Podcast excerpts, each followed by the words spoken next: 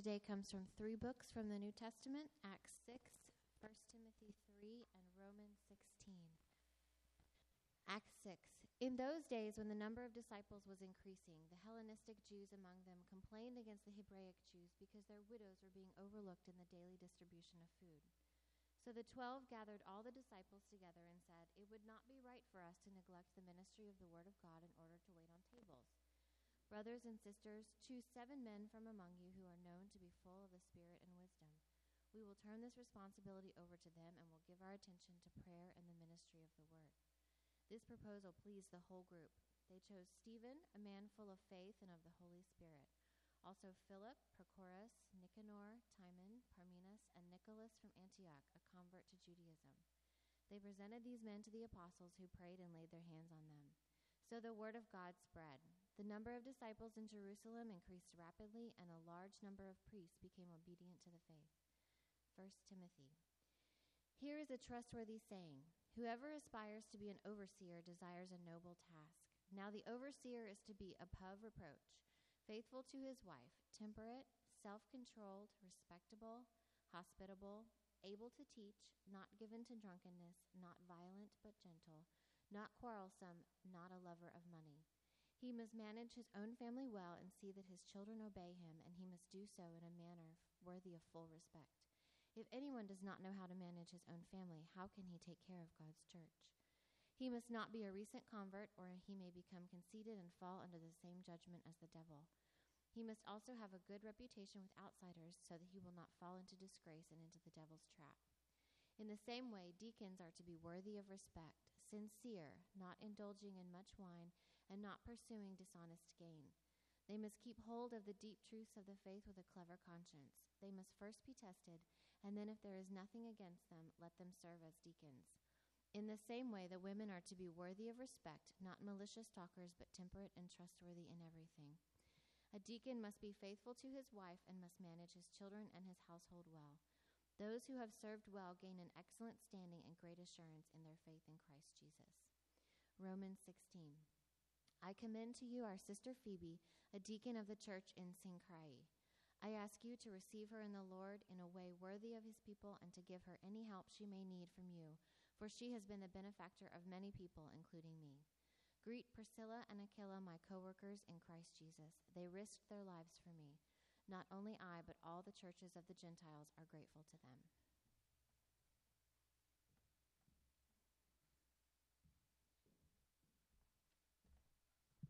You, Rachel and baby. All right, let's say a, a, word of prayer together. God, we pray that you would send your spirit because our just naked human ears and our hearts, just left to themselves, are not enough to really receive your word and to be changed. So come and help us. We want to humble ourselves before you and say, uh, We're your servants. Uh, we're your people. Um, you are God and we are not. So speak and teach us. We pray in Jesus' name. Amen. Amen.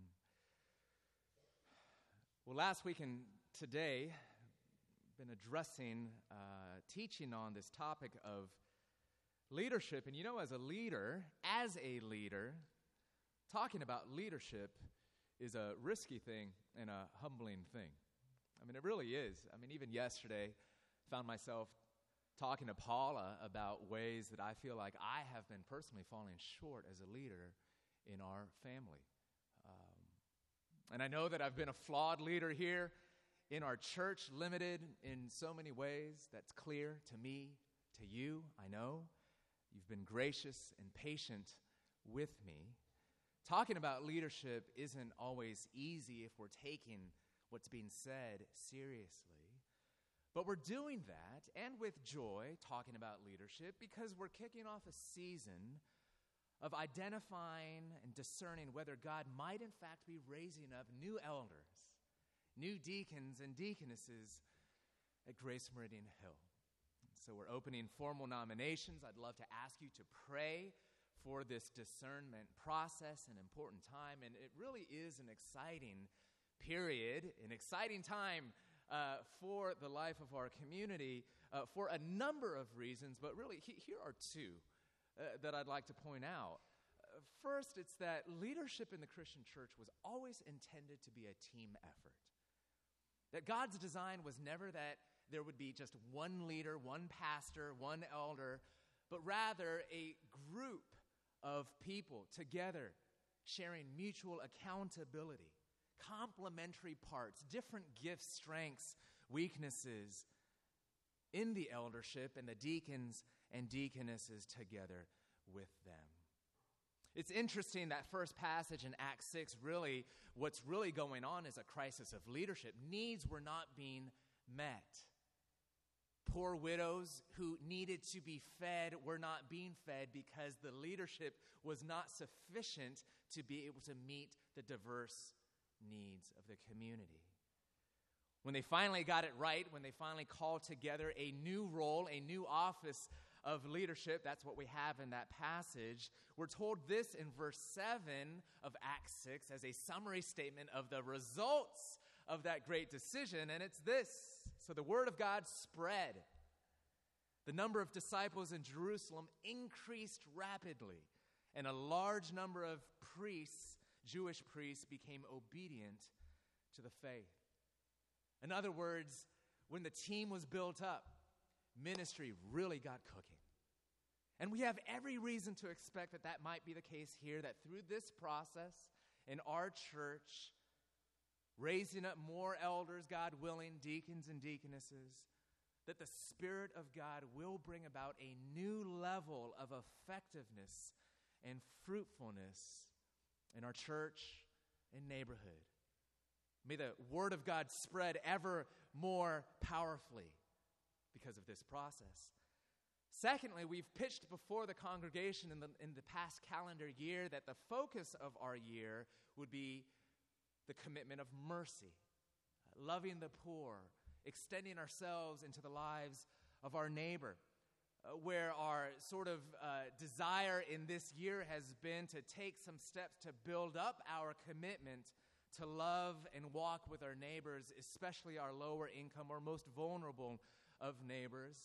But not only that, in terms of us pressing out, but also in terms of our drawing in. We want to become a more economically diverse community, believing that that's the sort of kingdom that Jesus is drawing to himself. And so to say how it's now perhaps time to appoint, to raise up leadership for that specific task, ministry of mercy and justice and compassion.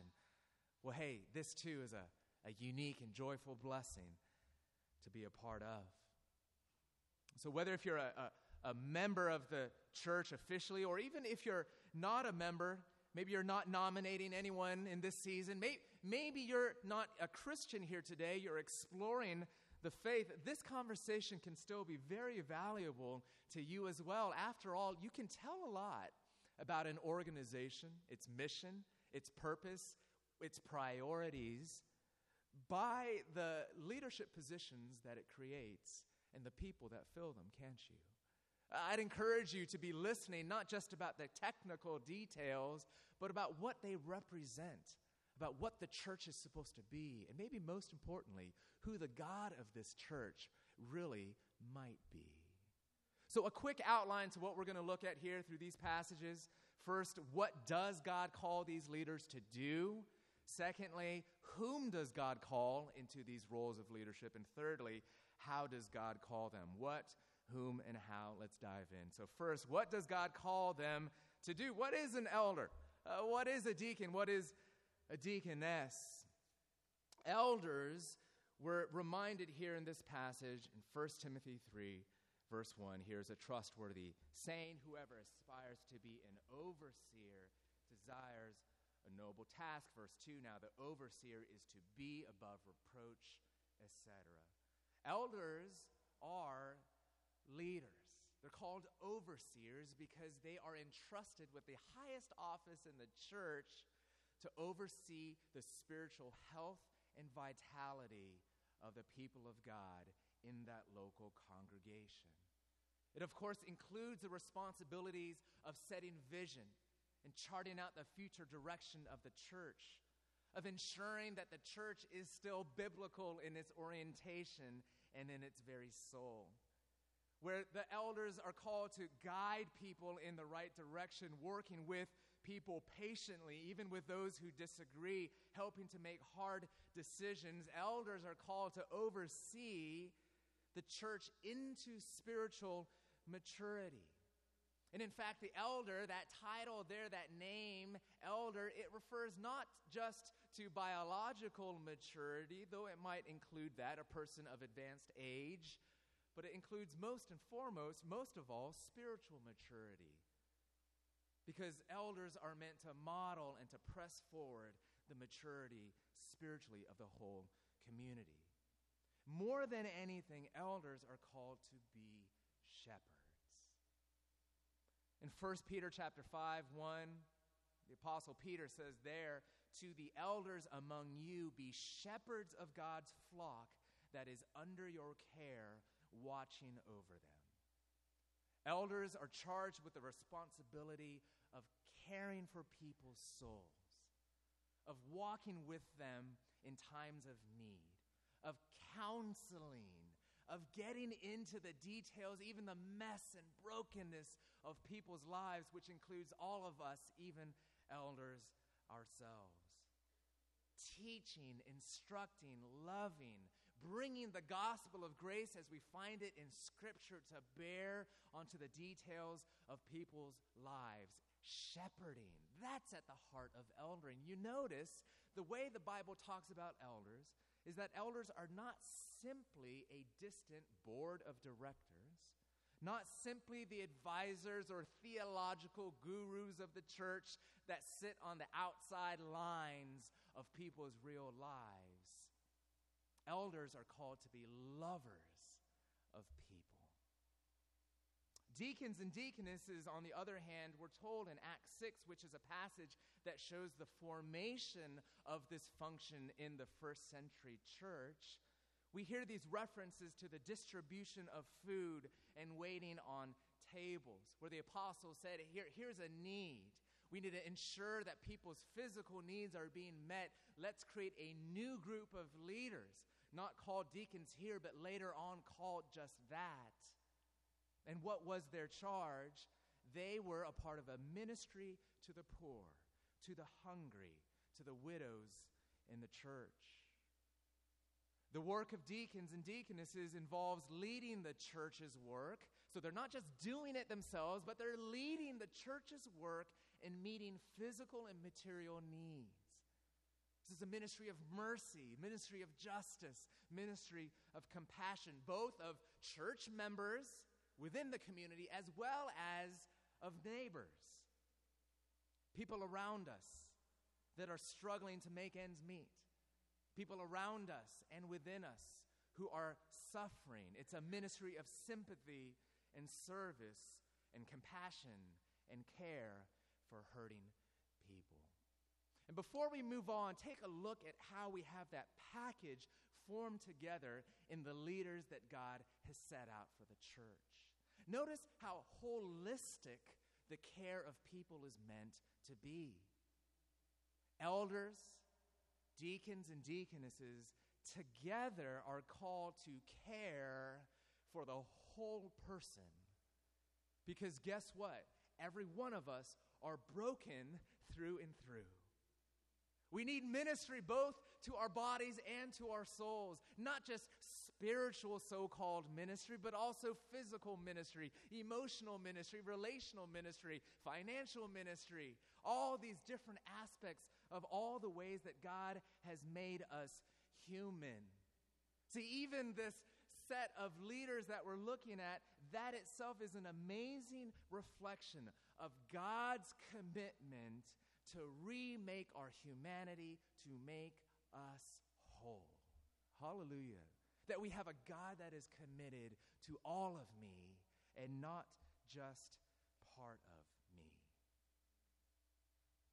It means, of course, that the church is called to hold together both the ministry of words, speaking the gospel of grace to one another, as well as the ministry of deeds, demonstrating and living the gospel of grace.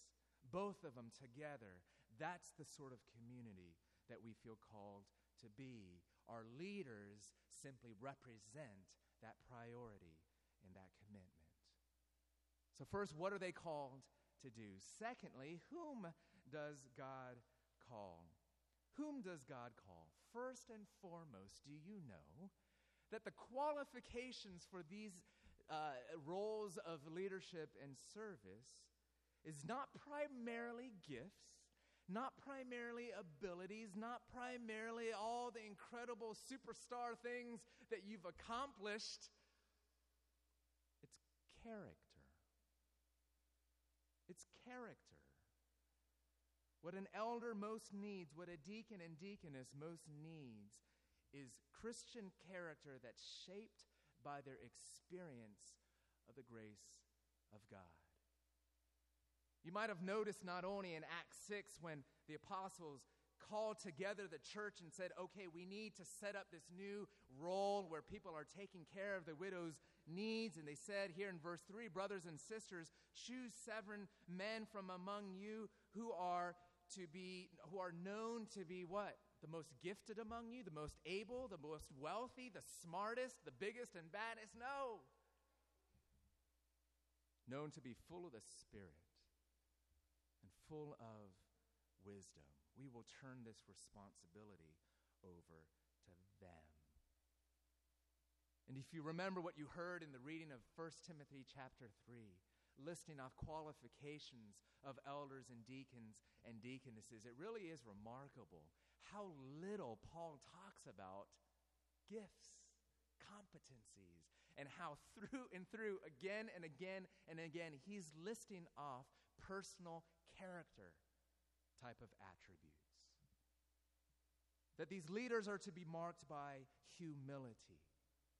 That leaders in the church don't have to get their way all their time or think that they're right all the time. That they need to be teachable. They're servants. An elder doesn't lead with pretense, just keeping a distance from people. Rather, an elder, and in fact, a deacon and deaconess as well, is always a person that is willing to show their weakness not hiding their weaknesses, but able boldly to say to the church that I need the grace of God more than any of you. And I'm hungrier than any of you to have more of Jesus exalted in my life because he's my Savior and I owe him everything. That leaders in the church would be chief repenters, the first ones on their knees. They're marked by humility. They're also marked by faithfulness. They're dependable in relationships, not only to their own spouse, if married, Paul says that a couple of times, that they're faithful to their wives, but also to people in the church. Faithful in relationships. Hey, an elder, even deacons too, need to be able to persevere in relationships. Hang in there, not flake out, not bail out when the going gets tough, and it does get tough. Then They need to be able to love flawed people, to give their heart to people who even know their worst flaws. These leaders are self controlled, which doesn't just mean that they resist a second helping of dessert. Maybe it means that, you know. But more than that, it means that love causes them to restrain their emotions when that's what love calls for Or where love calls them to even restrain their own opinions, sometimes restrain their own mouths. That they have to be able to speak, yes, but they also are able to be quiet when necessary. It means they don't run to alcohol or money to self medicate when the going gets tough. These leaders are called to be hospitable, able to open their homes and their hearts, sharing their stuff and their time with people in the church, with neighbors, even with strangers. They're described as being gentle, which means they don't just pick fights all the time, even fights about the Bible. Where they give other people the benefit of the doubt, they're able to apologize, they're able to receive other people's anger without retaliating. They're a patient person, they're a good listener.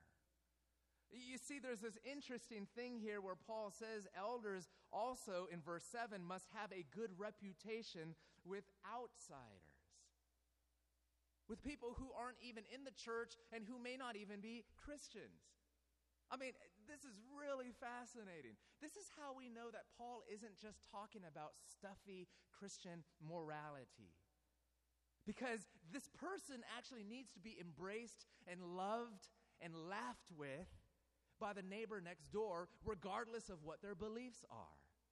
There needs to be an integrity to the way they operate in the church and down the block with no gap between their private life and their public life, which is also why how they manage their own home, how they are behind closed doors, how they are with their roommates, with their families, with their children, with their spouses is so important.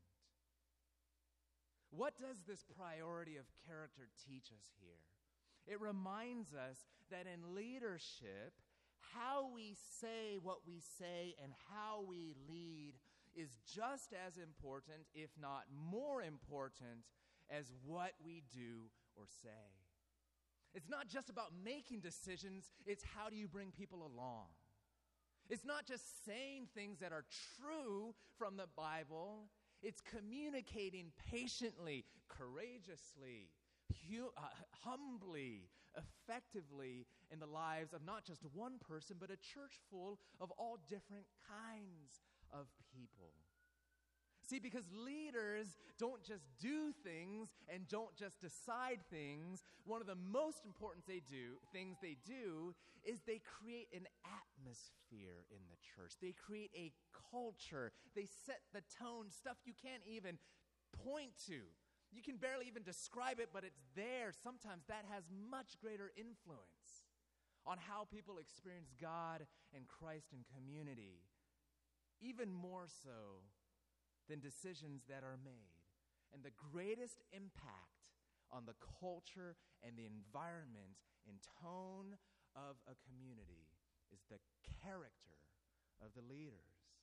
But secondly, it reminds us that in Christian ministry in the life of the church, the most important thing is relationships and people, not just tasks. That again, these leaders aren't called just to get things done no matter what the cost but the endeavor, the getting things done, actually is in itself loving people. Steve Timmis, a pastor and author in the UK, he writes this Leadership in the church is a people business. So, a key question to ask of potential leaders is a simple one Do they genuinely love? I mean, how do you know that someone is called by God to be an elder, to be a deacon or deaconess? they have a strange, sometimes even inexplicable attraction to wanting to be in the mess of people's lives. It's really weird. You know? That I want I want to actually put another person's burden on me to walk with them with joy and with gospel hope yeah, it hurts sometimes. Yeah, it's tiring. And yeah, sometimes I want to run like Jonah from the call. But in due time, I'm tugged right back in. I want to walk with broken people because Jesus has walked with broken me. The call to character, which doesn't, of course, mean that gifts don't matter. Gifts do matter apostles give instructions in Acts 6, also in 1, 20, 1 Timothy 3. Uh, they're looking for leaders, they're looking for people that are actually able to lead and to serve with effectiveness. Deacons and deaconesses do need to have an unusual heart of compassion, thick skin, and soft hearts. They need to have a certain kind of street smarts a, a, deep practical wisdom about the way the world works and, and how to walk with folks that are struggling with all kinds of things, including all of us in our, in our own pews and homes and cars and lives, whether if it's addictions or if it's habitual sin or whatever it might be, to be able to sort through these things with gospel smarts. Deacons and deaconesses need to have the ability to work with people that are different from themselves, different economically, different culturally. Elders are called to teach. They need to be able to teach, the apostle tells us in 1 Corinthians, I mean in 1 Timothy chapter 3, which means verbally communicate the gospel. This doesn't mean necessarily that they have to be able to do this massive presentation in front of hundreds of people and feel okay with that. Communication and instruction happens at all sorts of kinds of levels. It might be through informal counseling, it might be through teaching a class. For teaching elders, also known as pastors or preachers, it's here in a pulpit. But it might also just be through casual but intentional conversations over coffee. Discipleship and mentoring, walking with a person, different ways of bringing God's word and the gospel into people's lives. But both deacons and deaconesses and elders, apart from the particularities of these different roles, they are called to lead, and so they do have to have the ability to lead. They need to be able to be big picture people, uh, seeing the big picture of people's needs and the church's needs. That's why elders are here called overseers. They can see the whole landscape, a wide angle lens view of the church and its needs, not just their corner of the universe and not just talking about their own individual needs. These leaders have an instinct to take responsibility. That's what leaders are. They, they want to take initiative. They notice needs and then they want to tackle them or at least mobilize other people to tackle them. That leaders are able to influence and persuade people, motivate them. This can happen through quiet conversations. It can happen by example as much as by verbal direction. But what's interesting for gifts of leadership, when Paul talks about it, he says, you know, one of the best places to look is in the home. Where he actually says, you're looking for proven leadership in family life or in roommate life. Because leading a church, Paul says, in verse 5 requires this. If anyone does not know how to manage his own home and family, he doesn't say business, he doesn't say government, he says home or family, how can he take care of God's church, God's family? Leading a church is more like leading a large and complicated family than it is a corporation, or a government agency. I mean, it's really worth thinking about the differences there. And it's why Paul calls us to look in the home to see whether there's proven abilities there. I mean, think about what leadership at home requires it requires initiative, it requires influence, care, wisdom, persuasion, spiritual nurture, winning the followership of people. This is leadership. And these people do need gifts of leadership as well. Well, while talking about this question of who God is calling into these roles, it is important. I want to pause for a few minutes and talk about this, and that is that how our church and our denomination does not actually ordain women to the office of elder. Uh, that only men may fill those roles. I want to talk for a few minutes about this and try to give a little bit of clarity as to what that actually means and why. Let me clarify, first of all, that this does not apply to deaconesses, the office of deacon. We're talking primarily or exclusively about the office of elder.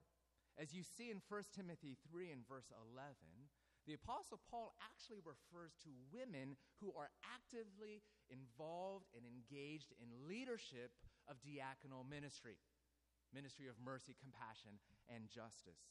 He says in verse 11, in the same way, women are to be worthy of respect, not malicious talkers, but temperate and trustworthy in everything. And that word women, actually in the original Greek, can be translated either women generally or wives, referring to the wives of male deacons. And there's been centuries, literally, of debate on the meaning of that one sentence and paragraph. But this much seems to be clear that in verse 11, the women that Paul is referring to are so central to mercy ministry in the church that Paul actually puts them up to the same standards and the same process of approval publicly evaluated by the church, just like the male deacons of the church. That's how central they are. That's how active they are. That's how public their leadership role seems to be. Romans 16, verse 1, actually refers to Phoebe as a deacon of the church in Cenchreae. Now, that word deacon as well is a little bit ambiguous. Does it refer to this office of deacon? Or literally, the word simply means servant. Was he just talking about the manner in which she has helped and led in the church? But again, this much is clear. Phoebe has led in a capacity that has invited Paul to ask the people of the church in Rome to follow her leadership. In whatever capacity it was, it certainly was significant leadership from her in a deacon like role. In our denomination, deaconesses are not ordained, but rather commissioned, but they do do all the same work of mercy that their deacon brothers do. So we're only talking about the office of elders, especially because of restrictions that we find in places like 1 Timothy 2 and 1 Corinthians 14, where the Apostle Paul says that I do not permit a woman to exercise authority or teach over a man. What is going on there? Can I please list off a couple of not arguments but notes of different kinds that might be helpful to you. Of course, we'll have a chance to discuss during our Q&A time. First, number 1, I want to start by acknowledging that I know that this is a difficult and sometimes painful issue for many of you. That in the past you have you perhaps have been a part of a religious community, maybe even a Christian church, that made you feel devalued or patronized or marginalized. A community that treated women as inferior, less gifted than men, or non essential to the community. If this is your story, I am so sorry. I know it's a painful thing. I, I know it lingers in the heart. I'd love to hear more of your story. We actually want to be a community where we can talk honestly and safely about wounds like these. We want to be a community that's learning to listen and even to weep together with one another. And we want to be ready to repent of whatever areas we might become aware of of different forms of sexism or gender based exclusion that's unbiblical whenever it might be needed here in our church as well. Number two, the New Testament teaches the equality of women and of men. Maybe that goes without saying, but it needs to be said. This is loud and clear in Scripture, and it needs to be loud and clear in our church community too. In fact, the same Apostle Paul who articulated this male only aspect of the office of elder also wrote this in his letter to the Galatians There is neither male nor female, for you are all one in Christ Jesus. Which is to say that the grace of God gives men and women equal access to God, and that this barrier breaking grace ought to totally transform the way we relate to members of the opposite sex starting in the church. We ought to see a difference as an aspect of Christian gospel maturity. Christians should be pushing for equal treatment of women more than anyone. Christians should be the most pro women people in the world. After all, Jesus was. Well, speaking of Jesus, number three, Jesus himself never taught directly on this topic, but his life and behavior spoke volumes. On the one hand, he famously challenged the patriarchal customs of his day and didn't seem to care when he was criticized for it. He spoke with women, spoke highly of faithful women, touched and healed hurting women, worked with women as some of his closest partners in ministry, even chose two women, Mary and Martha, to serve as the very first witnesses of his resurrection. On the other hand, when it came time to choose his apostles, the first leaders of the Christian church, Jesus chose 12 men. Number four, in 1 Timothy 2 and 1 Corinthians 14, you don't have time to go into all the details of those passages, though I'm happy to talk about it further. What is limited and what is, what is limited to called and qualified men is very specifically the function of authoritative teaching, which is the responsibility of elders. Let me explain. This refers not only to the public preaching of God's word, like I'm doing now, it also refers to the important work of judging how God's word will be interpreted in the church and applied into the lives of its people. Clarifying for the church the difference between true teaching and false teaching. Who's going to do that? It's the elders, and it's called by Paul authoritative teaching. These passages do not say, do not say that women should not lead, does not say that women should not teach. Rather, they say that women should not carry out the one kind of teaching, authoritative teaching, that's in the job description of the one leadership office of elder. And so the women, a woman can, and in fact should, serve and teach and lead in any way that a non elder man can, both of them under the oversight of the elders. Number five, in fact, Paul's letters celebrate and commends women for their leadership and their vital ministry in the Christian community. And so in Romans 16, Phoebe is described as a deacon and a benefactor of many people. Paul asked the Roman Christians to receive her leadership and ministry. Priscilla, named together with her husband Aquila in verse 3 of Romans 16, there, named together with her husband, but actually named first, going against ancient custom, probably because Paul was recognizing that she was probably more actively involved in ministry than her husband was. She's called a co worker in Christ Jesus. This is a term clearly of partnership, almost peership with the apostle. And look, we're not just talking about behind the scenes ministries or care ministries. Paul commends women for their public teaching ministries. In 1 Corinthians 11, we know that women prophesied, which was a form of teaching God's truth.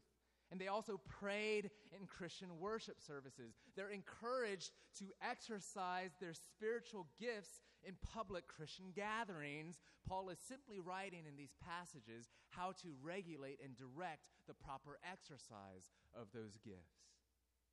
In other words, women are to be fully engaged in all ministries, including teaching ministries and public leadership over ministries, the leadership and teaching role of the office of elder is the one exception. And so, number six, you might ask then, why the exception? Why the exception? Well, clearly from Scripture, we know, we've talked about what the answer is not that women are inferior, that women are incapable of leading or teaching or caregiving. So, why the exception? Well, you know, the truth is we don't know.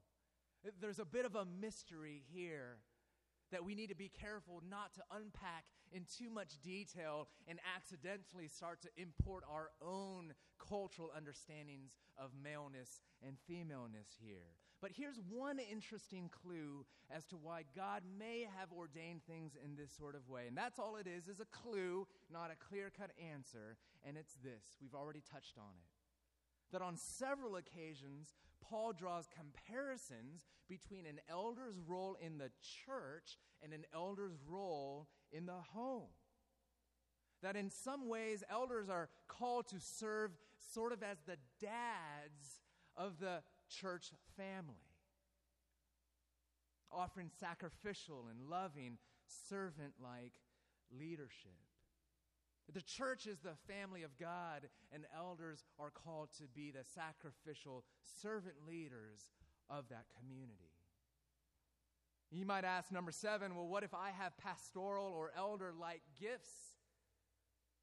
What if I feel actually I'm gifted to fill that function and that role? Well, I think the answer of the Bible is let's find ways to use those gifts. They came from Jesus, so let's steward them well, and they're to be used to love others. But having a gift doesn't always mean that can only be used in a specific role. Gifts and roles are not the same thing. That there are indeed women who are extremely pastoral, extremely effective leaders who care about the big picture mission and strategies of the church. I have specific sisters in my mind that I know are more gifted than I am. And if we're only looking at gifts and character, then I would be happy to call them in and even pass on my mantle of leadership to some of them, except for this one exceptional thing, teaching that we find in Scripture. How can we find different uses of those same gifts applied in different settings in real relationships to the glory of Jesus and for your jo- joy. And number eight, wouldn't embracing this view amount to diminishing my value as not just a woman, but as a human being? And I can only suggest, not being a woman myself, that we consider the doctrine of the Trinity as Kathy Keller, a helpful author that's doing ministry in the New York, uh, in New York City, alongside her husband, Dr. Tim Keller, where she points out how helpful this has been for her. This understanding that there are three persons in one God the Father, the Son, and the Holy Spirit. And again and again, the Bible testifies to God the Son's equality with God the Father. John 10, Jesus puts it this way I and the Father are one, and yet in a mysterious way, the Son actually operates in his earthly ministry under the leadership of the Father. In John 5, he says, The Son can do nothing by himself, he can only do what he sees his Father doing.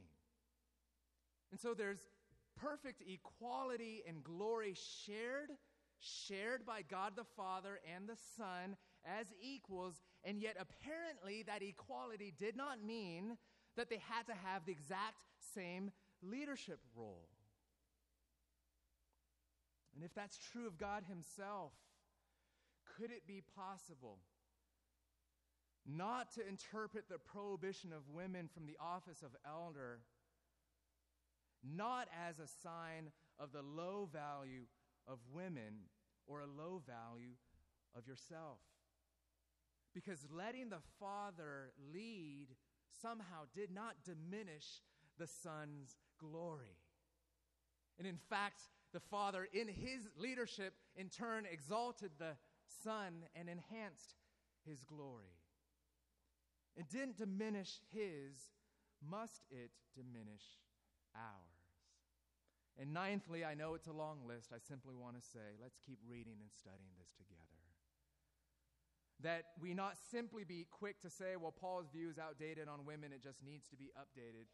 You know, because if you take that same interpretative approach to the whole Bible, you, you know you might accidentally, successfully undermine or explain away the cross of Christ or the hope of heaven or other truths that you thought you held dear. We have to interpret the Bible consistently and coherently. We can do that together in community, even when it means encountering things in the Bible that are hard to bear. Just want to present those things to you, happy to talk further. Let's close up with this third point very quickly here. How does God call? He calls inwardly, meaning you have a desire in your heart to serve in this way. 1 Timothy 3:1. Here's a trustworthy saying, whoever aspires to be an overseer desires a noble task. God calls through your I want to do this. But he also calls through an outward process of affirmation in the community. You notice in 1 Timothy 3, Paul is listing out all these qualifications publicly so that the whole church can be on the lookout. Because you're called not just when you want to, but when you want to, and other people say, Yeah, yeah, that's right. We do think that God is leading you into this role. Where we see in Acts 6 this process where the apostles ask the people to put forward a few candidates, essentially a nominations process. And when they do that, then the apostles take them. They seem to screen and test them a little bit, evaluate okay, you've brought forward these nominees. Let's see if they're actually fit for the job and to train them, and then eventually to lay hands on them, effectively ordaining them, commissioning them for the task. And that's what our process here entails as well putting the call out to the formal members of the community to submit nominations, but to work together with me and the elders of the Grace DC network who will be walking alongside us through this process to evaluate who might God be calling, who might God be drawing into these positions of leadership. But I close with this final thought that part of that process you see was a deep and sincere process of prayer. That we see this here in Acts 6 and verses 5 and 6, the choosing that happens only through prayer, the presentation of these men who were prayed over by the apostles. In Acts 13, where Paul and Barnabas were called and sent out by the church in Antioch, but only after a season of prayer and fasting. Because God uses the community to discern and to raise people up, but ultimately the calling comes from God. God empowers, gifts, selects, transforms his leaders. And that's, again, what makes it so exciting that you and I are on the cutting edge of what God is doing in the life of Grace Meridian Hill. It's no small thing. It has everything to the church that we not only are, but one day will become as His appointed and called leaders lead and serve by the grace of God. Let's pray together. God, and so we submit this to you and ask that you would be kind and merciful to us, that you would help us to grow in wisdom and knowing not only specifically what kind of leaders you want us to look for and that you want us to become, but that you would also expand our understanding of what leadership is. And of course, first and foremost, we look to you, Jesus, the chief leader of leaders, that you would lead us and that we would all together become more like you. It's for your glory that we ask this, and by your power. Amen. Let's stand together and let's sing.